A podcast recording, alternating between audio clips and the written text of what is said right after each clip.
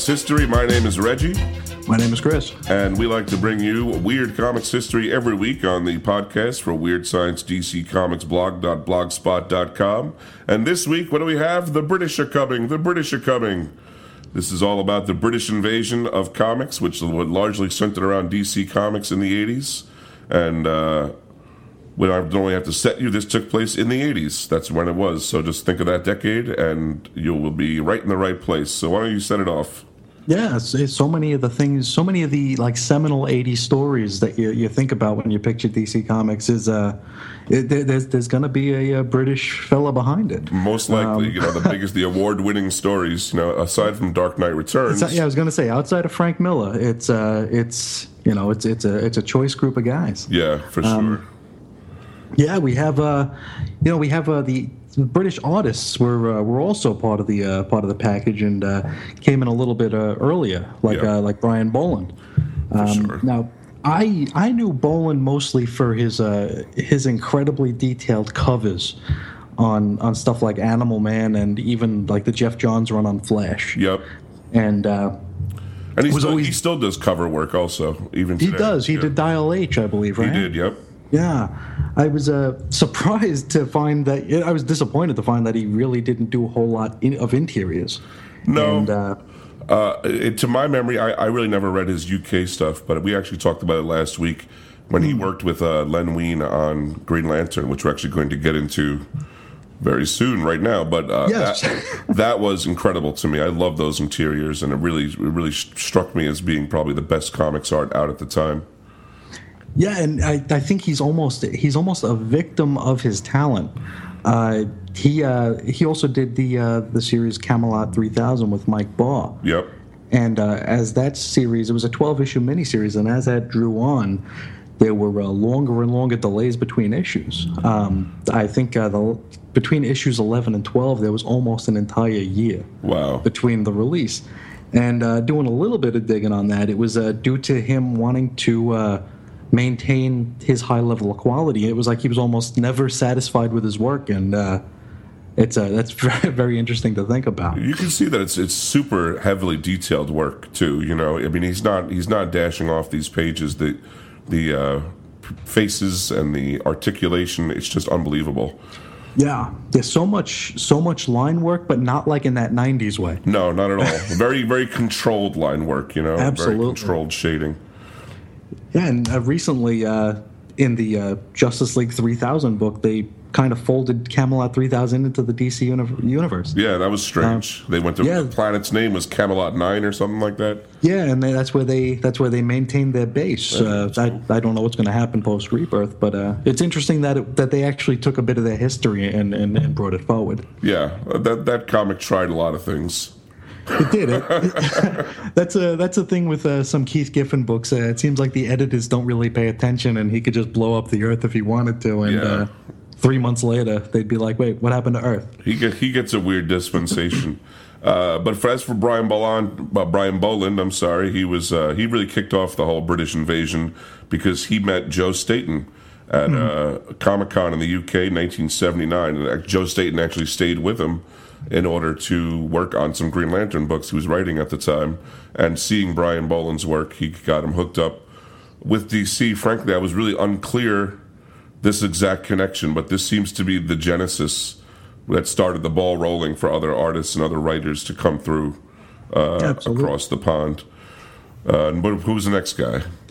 Oh, before we move on, just one more thing. Uh, perhaps uh, Bolland's most uh, famous or even infamous work is uh, his his team up with Alan Moore for uh, the 1988 Killing Joke. Yeah, You know, that's uh, a point of contention even now, uh, where uh, I, I, I don't. I gotta admit, I don't follow current Batgirl, but uh, I know that there's some sort of uh, nebulous uh, nature of this story present. Oh yeah, it's uh, you can definitely hear all about that on the Weird Science DC Comics blog.blogspot.com podcast. That's been a, a common topic. I did a reckless about that a long time ago.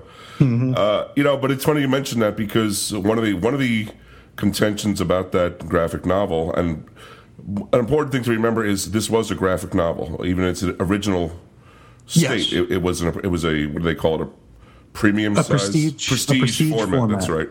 Uh, it was a paperback at first. Now you can get it in hardback. But uh, knowing the meticulousness of Brian Bolland and how careful he is with every line, how much time he takes, uh, one of the contentions is that Barbara Gordon was raped in the book. And there's nothing visually or story wise to really indicate to that. back that up. Yeah, I, I know, don't. That's one of the things I don't. I don't understand where that comes from. I, I of- never heard it until I got until I started uh, uh, working with the comics internet, and I read Hmm. it again. And it's it's the kind of thing where you could make that leap because there's there's a period there where the Joker has Barbara Gordon in a prone state. Anything could happen. He could have put a clown nose and makeup on her. You know, he could he could anything could you know he could have beaten her with a pipe. But there's nothing to indicate that that happened, and I feel like No. Brian Bolland would have made it very clear if it, if that had happened. Yeah, and I'm I'm not sure there's anything in. Uh, uh, I mean, the Joker has very many. He's got a lot of different incarnations depending on who's writing him, but I don't think he's ever been portrayed as a sexual sadist. No, he's he's not a sexual predator. You know, I'd say the No. sexiest he got might have been kind of Frank Miller's David Bowie Yes, Joker, but even then, it was all sort of played up to be uh, just uncomfortable. You know, just kind of creepy. yeah, But anyway, that's definitely way off topic. So, yes, uh, next guy I want to talk about is Dave Gibbons, born 1949 in London, England, self-taught artist, fan of comics since age seven. He was friendly with Brian Bolland when they went to art school, and they actually did art for the very first issue of 2000 AD in 1977. Uh, and uh, this is where I'm not positive what happened, uh, but he was recruited by Len Wein to draw Tales of the Green Lantern Corps. Um, I guess that happened through this Brian Bolland connection. Uh, Brian Bolland was doing covers for that. yes. So I'm not, I'm not really positive how, how it all worked out, but that's uh, how it ended up. And he did a lot of work with Alan Moore over the years as well. Uh, we're kind of putting the cart before the horse in a way here, but Alan Moore will loom very large in this invasion. Uh, one of my favorite stories was for the man who has everything with the Black Mercy. Yes. You can get that in Alan Moore's best DC stories, Alan Moore, or probably other best of It's Sup- also- Superman stories. yeah, it's in the, the, the, the greatest Superman stories ever told, Volume 1. It's it's a really worthwhile. And then a little book you might have heard of called Watchmen. What? Yeah, it's just a little a little small little book that came out that has never been never been out of print, and you can buy in probably six different uh, formats today. Uh, that was Dave Gibbons and Alan Moore worked together. Another one that took a long time Yes. to, to complete. It, it started out it started out strong. I'd say the first four, maybe five issues, and then those last seven issues, boy, woo, we waited a long time for those. but you can get that obviously together if you don't have it. And then uh, third guy we want to talk about is That's uh, Steve Dillon, um, a fella that uh, he was out of uh, Luton, Bedfordshire. He was born in 1962. I really wanted Um, us to say all these weird British town names. That's why they're here. Yeah, it's making my tongues twist. uh, he, uh, he, when I think of him, I, I, I generally think of his uh, Marvel work. Yeah. which uh, which came much later, of course. But uh, he drew uh, some anthology comics for uh, the 2000 AD, just like a lot of the a lot of the fellows we're going to talk about, and uh, also uh, Warrior, which was a uh, another anthology magazine. Um, did some Hulk Weekly UK and Nick Fury for Marvel UK in the late 70s, and uh, probably best known for his art on uh, two Vertigo titles, Hellblazer and uh, Preacher, done by uh, Jamie Delano and Garth Ennis, uh, respectively Yep. and uh, he is a uh, frequent uh, collaborator with uh, with Garth Ennis, uh, taking on a lot of his uh, Punisher work during the mid 2000s, uh, mid to early and mid 2000s actually, uh, all through the last 15 or 16 volumes of that book. Wow. It's a long run. Yes, no, I'm, I'm, I'm being facetious. Oh, it just seems like it just seems like there's two or three Punisher number ones a year. That's pretty much the. Uh, you know, he. I think that's the team. People, a lot of people, at least I think of when I think of Punisher, Yes, as being absolutely. the core. Even though Punisher's a lot older character than that run. Uh, but what I found interesting doing research about this is Steve Dillon and some of the writers too. They worked for Marvel UK, and yet there was no. You know, it's Marvel UK. Really, I think was a different entity. I don't think there was Yeah. ever really any collusion But There was no cross pollination. It seemed, which It is was, which is uh, unusual. You'd think they would they would be looking around, sniffing around for you know yeah. It's as though they're possibly ignoring. cheaper artists. You know. Yeah, it's like they're ignoring their own bullpen. It's very strange. Well, on the DC side of things, uh, Len Wein, this is where I'm kind of making an assumption, but after Staton and Bolland became friendly, DC started looking at other UK talent. And it started with Len Wein hiring Alan Moore to write Swamp Thing in 1984 after seeing his work for Marvel UK in 2000 AD, which also included V for Vendetta, would have been in. Uh, would that have been that was Warrior? in that was in Warrior. That was yes. in Warrior, yeah. But he so he saw that work, and I think he said this is something special. Uh, Swamp Thing at the time had been resurrected. Len Wein actually created Swamp Thing with Bernie Wrightson. Uh, it had been resurrected for the movie, sort of right around 1982, but it wasn't doing a lot. I can't remember who wrote it before. Alan I Moore. can't either. Uh, Uh, wa- I- was I it, should've uh, looked was up. it Len Wein? I don't think it was. I think he was an editor at that time. I, think he, I, mean, I, I could be wrong. Maybe he did edit it uh, and write it, but it, it was really it was boring as hell. It was more you know uh, almost like Swamp Thing as a secret agent, and uh, Alan Moore took that and just turned the whole thing on its head, removed uh, any hope of humanity from Swamp Thing, and made him a much bigger character than he had ever been before. It was always a very weird title, Yes. but it was not what it became. Uh, Yeah, so it wasn't sophisticated yet. it definitely was not suggested for mature readers. No. Uh, after Moore revamped the character Swamp Thing, he wrote his own ticket at DC for a time, writing one off stories for several titles, including Superman and Green Arrow, and then the floodgates have opened. Let's meet our British invaders, or at least some of them, since we can't go on and on. Yeah, I, I, you know, I, I think it's uh, it would be improper to do anyone before Alan Moore. No, he would be, he's the number one. He is the uh, he is the guy. The straw for, uh, that stirs the drink, as they say. Absolutely. And uh, he was uh, born in 19, uh, 1953, and uh, he lived in a uh, like a workers section of uh, Northampton. Mm-hmm. Um, got married in 1973. Took an office job for the gas council, if you can imagine Yeah, that. which is, I guess, something that happens in England. You have a I, different yes. councils, and that's one of them. And uh, he uh, he quit to uh, start writing and actually drawing his own comics, um, uh, including let's see here, Saint Pancras Panda. Uh-huh. I I'd never heard of this. I guess it's a satire on Paddington Bear, which is another uh, UK creation. Yep.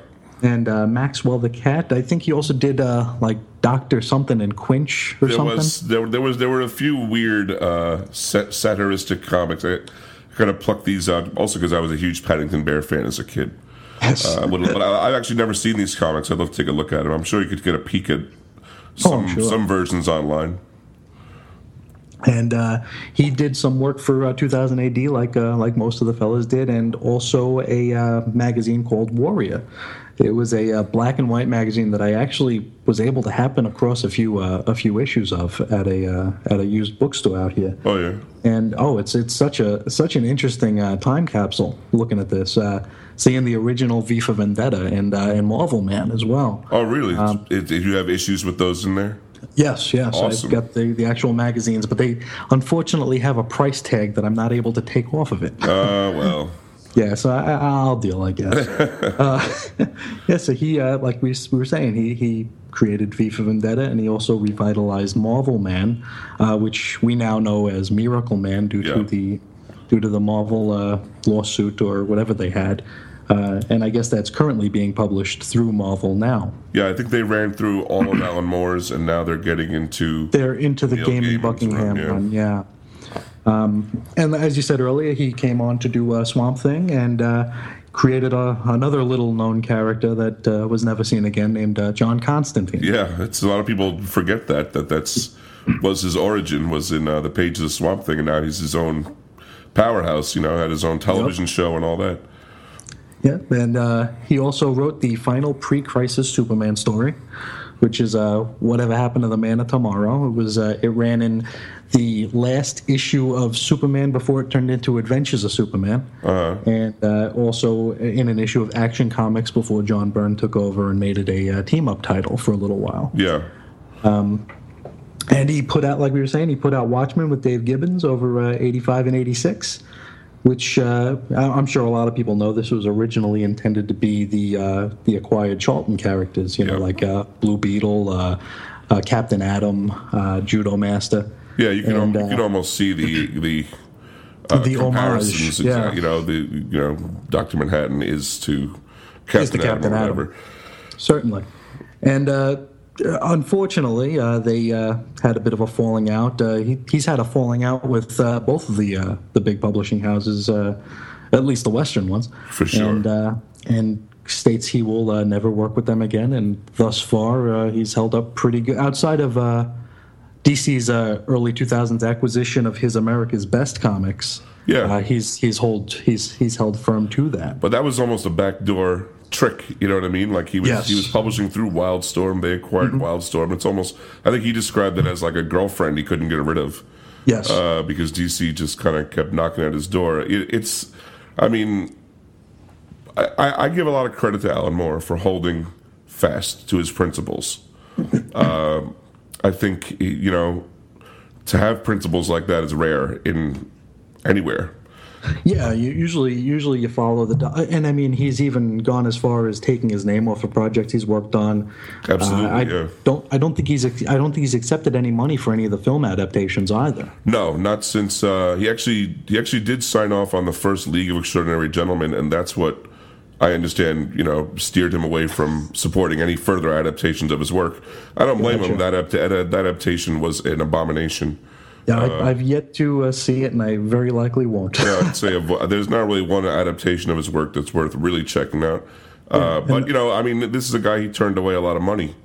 Yeah, he even had a for the recent uh, Miracle Man publication through Marvel. They weren't allowed to put his name on it. That's right. They had to uh, write The by the author, original right. original author. Yeah, which yeah, it's hard to it's hard to even imagine that. It is, uh, you know, we just don't. I don't think that most of us or most people are cut from that same cloth. Now that that that all being said, obviously we don't know what happens, what conversations have gone on behind closed doors exactly.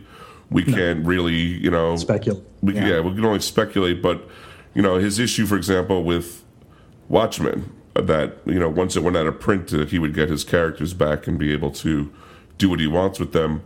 Um, who who else do you expect to print that? You know, like what, Exactly. what what do you want to happen? I mean, it's it's been printing now for thirty years.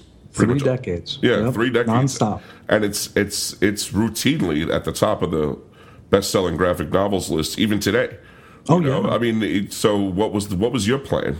But anyway, that's that's all speculation. Uh, I I do think Alan Moore does unbelievable work even today. I pretty much check for any any of his work when it's uh, hits the stands and Sure. This whole British uh, thing started with him. So uh, next guy we want to talk about is Neil Gaiman, who uh, we just touched on, having picked up the Miracle Man run after Alan Moore. Uh, he was born in 1960 in Portchester, Hampshire, and I found out something I didn't know. He comes from a family of Scientologists. Did That's you know interesting. No, I, I hadn't the foggiest idea. His sister is like a big deal in the LA Scientologist community. Really? Yeah, apparently his his stance is that's his family's religion. That's not his religion, which I think is fair. Sure. I think a a lot of us can say that our you know parents are Catholic and we're not, or whatever it is, you know. But uh, I just thought I'd throw that out there, just to you know, in case people want to either look at him differently or maybe look at him more appreciably. I don't know what the how that makes you feel, but that's It's it's an interesting tidbit nonetheless. a little fact about Neil Gaiman. Uh, began doing journalistic work for music and lifestyle magazines in 1980. Wrote his his first book was a biography of Duran Duran in 1984. Uh, his Interesting. First ever published work.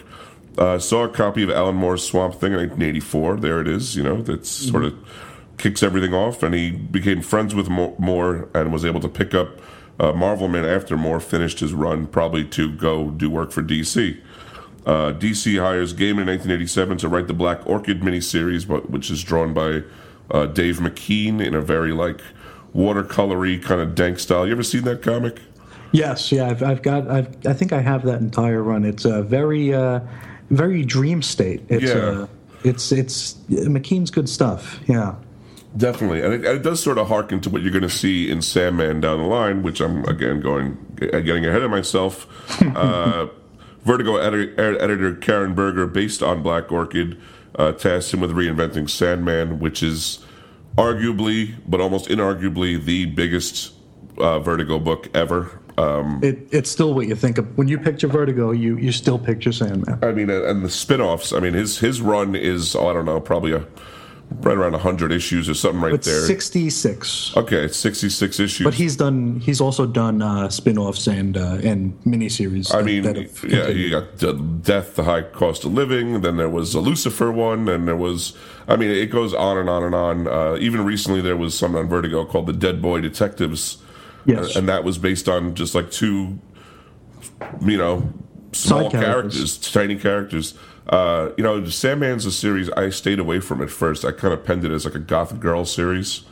Uh, I'm the same way. Yeah. Yeah, but I went back in my uh, early twenties, uh, read the whole thing in trade, and it, it's it's a brilliant series. If you're a fan of story structure, uh, literature, you don't need to know a ton about literature, but it's helpful to know a little bit about you know, Shakespeare, even.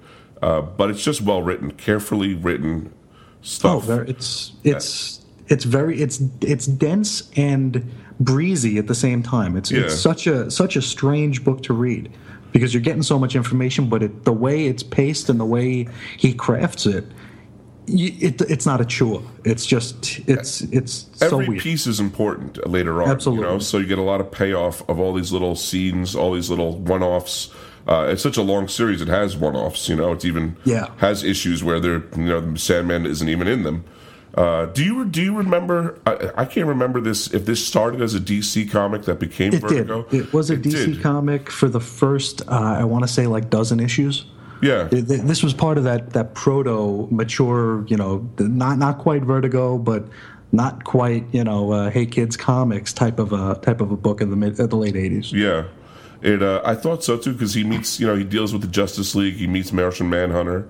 Yeah, I think he Uh, gives him Oreos actually. gives he gives him some Chocos, you know. Yeah. And, uh, and and Doctor Destiny is a big thing. Although even even throughout the series, uh, House of Mystery and the House of Secrets are all part of it. So it's there's part of me that says it never let leaves the DCU, or maybe the DCU, maybe the Dream World, let's say, is bigger than the It DCU. be, yeah. So that so it incorporates the DCU as well as every other reality but that's you know for you to decide for you to read Yeah. and decide and, because and our oh i'm sorry I was I was going to say because even uh, the character of Death has made uh, sporadic appearances in, you know, even even action comics. Uh, That's back true. right before the New Fifty Two, she met up with Lex Luthor. That's I mean, true, It's, uh, yeah. So it, it's in there, but it's it's kind of on the periphery. You know, I, I always feel like you know when it's convenient, they, they'll use it. That's really Yes. that's the answer. And our third and probably most contentious, not even British, author No. is. The the Scottish Grant Morrison. That's right. Um, it- he- I have a thing with Grant Morrison where my two of my very favorite writers are him and Peter David, and it's usually it usually is all based on whoever I read last. it's uh, so if I if I read an issue of Doom Patrol, Morrison's my favorite guy. If I read you know a Supergirl or uh, or a Spider Man twenty ninety nine, it's okay. Right. Peter David's my guy. Um, let's see. He started his life. Uh, he had his, he's a musician. Uh, he uh, had a band called the Mixes yeah. uh, mixers and uh, submitted some writing. He even submitted a pitch uh, to DC that uh, would uh, focus on the JLA and the New Gods, and uh, was uh, rejected or not even looked at. We we don't know yet. Yeah, I have a feeling Um, they didn't even bother, but No, I, I don't think they really looked at uh, unsolicited. Uh, pitches, yeah, pitches, yeah. Even then, Uh, he uh, did, uh, you know, the same all as the other guys. Uh, you know, 2000 AD. Um, he created uh, a character called Zenith that uh, recently came back into print. Um, they did a four uh, a four volume hardcover set from uh, Rebellion or 20 AD. Oh, I didn't know. And uh, yeah, it's because uh, a year before that they did a uh, they did a limited print run on it that was like several hundred dollars and uh, they finally came out and uh, were able to work out all the rights and they did uh, you know a four book series Oh. and uh, it I, I I recently went through it it's it's a it's it, I, I hate using the word British as an ad- adjective in this case, but it's a very British book, or a very uh, Europe, Western European book. Um, it's you know it's a very early look at the superhero as celebrity concept that is Yeah. fairly you know common these days, but I don't think it was back then. And uh, the character was he was not a likable guy. He was a spoiled, bratish, petulant character, and uh, just very odd for a for a story's lead. for sure. Uh, yeah, I think you would say that this is definitely the beginnings of what now is common, the deconstruction of this of comic book superheroes and those tropes. this is really this is really the beginnings of it. You know, you don't see that before this, except maybe in the pages of Mad Magazine. Certainly, You know, certainly the more so- satirical, where this is this is actually a narrative, and Yeah. uh, you know Morrison, he's a lot of his early work was fairly controversial. Like, uh, didn't he have like My Neighbor Hitler, or like Hitler on a bicycle, or it was some very strange book that he wrote. and he also had uh, Saint Swithin's Day, which I recently came into uh, possession of a copy of, which is based on a young man who's trying to kill Margaret Thatcher, and that's the entire story. Wow. Um, so yeah, he uh, really never shied away from you know pushing the envelope. For sure, controversy follows uh, Grant Yes. Morrison, and he, he courts it as well. Yes, absolutely. And uh, he uh, caught he finally caught the eye of DC, and they had him pitch some stories, including uh, uh, one of his you know more popular early runs, uh, Animal Man, Yep. which uh, introduced some uh, metatextual uh, type of a type of a For sure. Yeah. It was uh, brilliant for the time. Uh, you know, the, this idea, kind of turning the crisis on its ear and showing the fallacy of it in a, in a way, using a character that no one could give a crap about. You know, well, he was part of the Forgotten Heroes. definitely, yeah. Uh, Right. So And, it, uh, it was brilliant in its way. Yeah, went through went through limbo, met uh, you know uh, heroes that were pushed off the side of the road. I remember and he, he met he met the uh, what are they called? The inferior five. He met that Yep. guy. he even met uh, Angel Love, That's right, Angel and the Ape. and uh, he also met Grant Morrison, That's um, right. who was known as the writer. Uh, and they had a you know touching scene until I think John Ostrander realized that uh, Grant Morrison was now a character in the DC universe and killed him in an issue of Su- Suicide Squad. Oh yeah, yeah. Uh, Grant also wrote uh, Arkham Asylum, uh, a serious house on Serious Earth with uh, the fellow we mentioned before, Dave McKean, yep.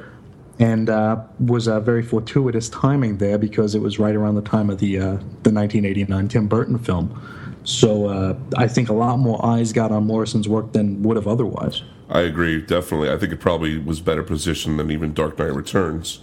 Although, Oh, absolutely. Although that did very well, but you know, uh, also because the artwork in uh, Serious House and Serious Earth is almost like going through a museum. A lot of mixed media. Uh, Yeah. The story, frankly, doesn't, in my mind, doesn't hold up to what it did when I first read it. But you know, the artwork, the print, you know, it's just a luxury book. You know, it's like kind of a feast for the senses. Yes. So I think it probably had a lot of crossover into people that don't normally buy comics. Yeah, it was it was a it was a comic for folks who don't read comics. Yeah. It was a it was it was beautiful and terrifying to look at. And it made him rich, let me tell you. Ooh. That's that's what he says. Yes. Yeah. He also did work for Vertigo, including uh, several runs on uh, The Invisibles, yep. which uh, I suppose was I. Rumor has that was a reason why he left DC to begin with uh, when he went over to Marvel in the uh, around the turn of the century because I guess he saw the uh, Matrix films as cribbing a lot of his ideas from The Invisibles. Huh. and uh, they were all wa- under the Warner Brothers umbrella. And I think that was the that was one of the rumors at the time when he left DC. I could see that. Um, I mean, yeah. I mean, the, you know, the concepts in the Matrix aren't exactly the most They're not novel, yeah. concepts. but uh, th- thinking about it now, the Invisibles definitely did have some of that. You know, this is not your, this is not real type of, you know, Yeah. uh, stuff going on, and and and, and circumventing reality and sort of going in the behind the reality world to do your dirty business. Uh, I can't believe you, you. I know you also have. Uh, Magnificent Seven version of the JLA, uh, Mm-hmm. which I loved his run on JLA, and All Star Superman, which may be the top best ever Superman story. Yes, it was uh, Definitely, there's there, there's debate there's debate there, but this one routinely lands on everyone's favorite lists. Yeah, it was uh, it was beautiful to read, beautiful to look at. That was Um, Frank Quitely, right? Yeah, yeah, it was a perfect storm, and uh, yeah, it was it was a like a silver age story told in modern times, and it and it worked somehow. Big time. I that, that's a, a high recommendation for anyone. But I can't believe I didn't put my favorite thing he ever did on here, which would have been Doom Patrol. Doom Patrol. I don't know why. I- it's I don't know why I left that off. It's like, hello, that was I know. I was looking for it uh, while we were talking here, and uh, yeah, that uh, I, I try to read through that run once a year. I'd say It's, that's about uh, yeah. I, I do. I go through that about once a year. I love it. It's uh, quirky, fun. It's emotional. Yeah, You got to check it out. The artwork, you, you know, you got to you got to get into a kind of a late '80s '90s head. Yeah, because that was Richard Case. Yeah. Yeah, I- very very unusual. Not not bad. It's all there. The technicals are all there, but it's not what you expect to see when you open up your average comic book. Yeah, it's it's almost flat, but like purposely so. I'd say so. It's it's it is. It's very it's very weird. I love that run. I'd say Oh, it's beautiful. most Yes. people would say that's the best run on Doom Patrol. I'd probably be inclined to agree with them. That's Um, what Arnold Drake said as well.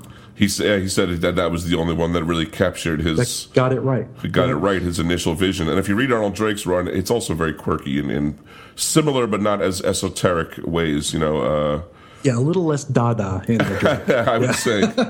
literally and figuratively. But uh, anyway, I love that. And uh, that's, that's pretty much the top three British uh, writers that we wanted to talk about for the invasion. But there are many, many more that came across the pond around this time, including uh, Jamie Delano or Delano for Hellblazer, Peter Milligan, who did Shade the Changing Man, Warren Ellis, who did Transmetropolitan, and Garth Ennis, who did Preacher and The Boys. And I didn't mention uh, James Robinson.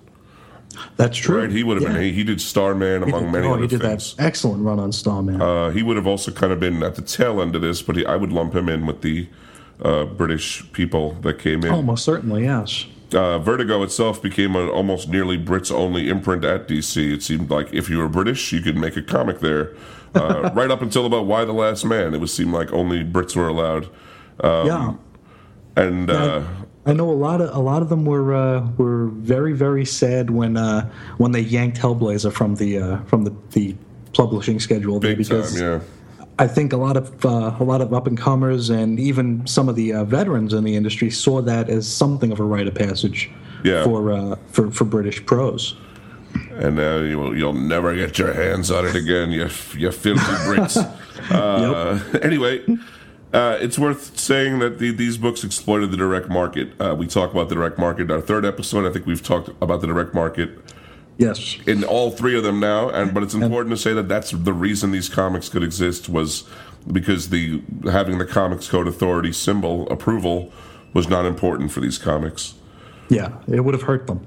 Yeah, so they they, they we, we talked about it. We kind of mentioned it before. DC started putting suggested for mature readers on the cover, and they tick off the approved by the Comics Code Authority stamp, and uh, that couldn't have happened if it was all newsstand publishing.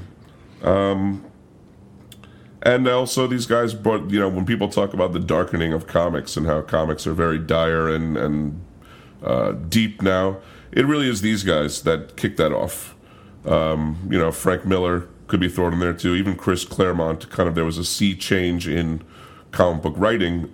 But I would say these guys that we mentioned were the ones that really deconstructed the superhero genre and uh, exposed it, some of its lies for what they are or its fallacies, and kind of brought about a darker age, or what Paul Levitz calls the dark age of comics. Yes. So I guess that pretty much wraps up our British invasion podcast. Unless you have something more to add, Chris. No, no. I think uh, I think we uh, I think we did a uh, fairly uh, decent coverage for the uh, the top several uh, creatives. Yeah, uh, if you're interested in reading any of these books, of course, go find them. Go check them out. They're great. And most of them are in print. Most of them are in print, and some of them, even if they are in single comics, they can be bought really cheap. You'd be surprised. Unfortunately, the, most of them are not digital, or some of them are, some of them aren't. Uh, DC's digital really needs to get to work. Sporadic at best. yes. Yeah, it's really is. It's a mystery, but uh, it, I, I, you know, mo- a lot of these are recommended highly. A lot of them, if you haven't read them, like Watchmen, you need to s- turn off this podcast and go get a copy right now because that's probably uh, one of the most important comic books to come out in the 20th century. I will, I will add that it. Uh, I read that in the mid '90s when comics were already getting getting kind of dark, and Mm-hmm. it didn't have the same effect on me as I hoped it would. Yeah, Uh, you, know, the Watchmen, which is a discussion to be had in its own. It, it's a- Certainly. really a commentary on the '80s. Uh, you know, you got the perpetual Nixon. You've got like this Cold War hovering over. Uh, without that, there, it sort of does lose some of its contextual. Yeah, you need to be in the gestalt of it to, I think, fully uh, appreciate and embrace it. But it's still a fantastic story. It, you know, still the, the comic within a comic and what it says about uh, golden age, silver age, modern age, or whatever, however you want to cut it up. Uh, he handles all that stuff very well. We're kind of like alluding to things. I don't want to spoil it for anyone that hasn't read it, but really, just go read it. It's uh, Yes. stop. No reason to talk about it when you could be being about it. Yes. Uh, anyway, for Weird Comics History, I am Reggie. And I'm Chris. And uh, you can contact me at Twitter uh, at Reggie Reggie. You can contact Chris on Twitter as well. I'm at Ace Comics on Twitter. And don't forget to read Chris's blog. Chris is on infraearths.blogspot.com. Uh, last uh, this week he ran a well, actually by the time you hear it, it'll be last week. He ran a uh, review of Man of Steel number one, which tied in lovely with our discussion last week about uh, Marvel buying DC Comics characters. So uh, make sure to look at it every day. He's got reviews going up every day, and they are fantastic. And if you want to write to us uh, with hate mail or corrections or suggestions or whatever you like, you can write this podcast at weirdsciencedccomics at gmail.com. Um, are we good? I think we're good. All right, we'll wrap it up. This has been Weird Comics History. Thanks for listening. Thank you.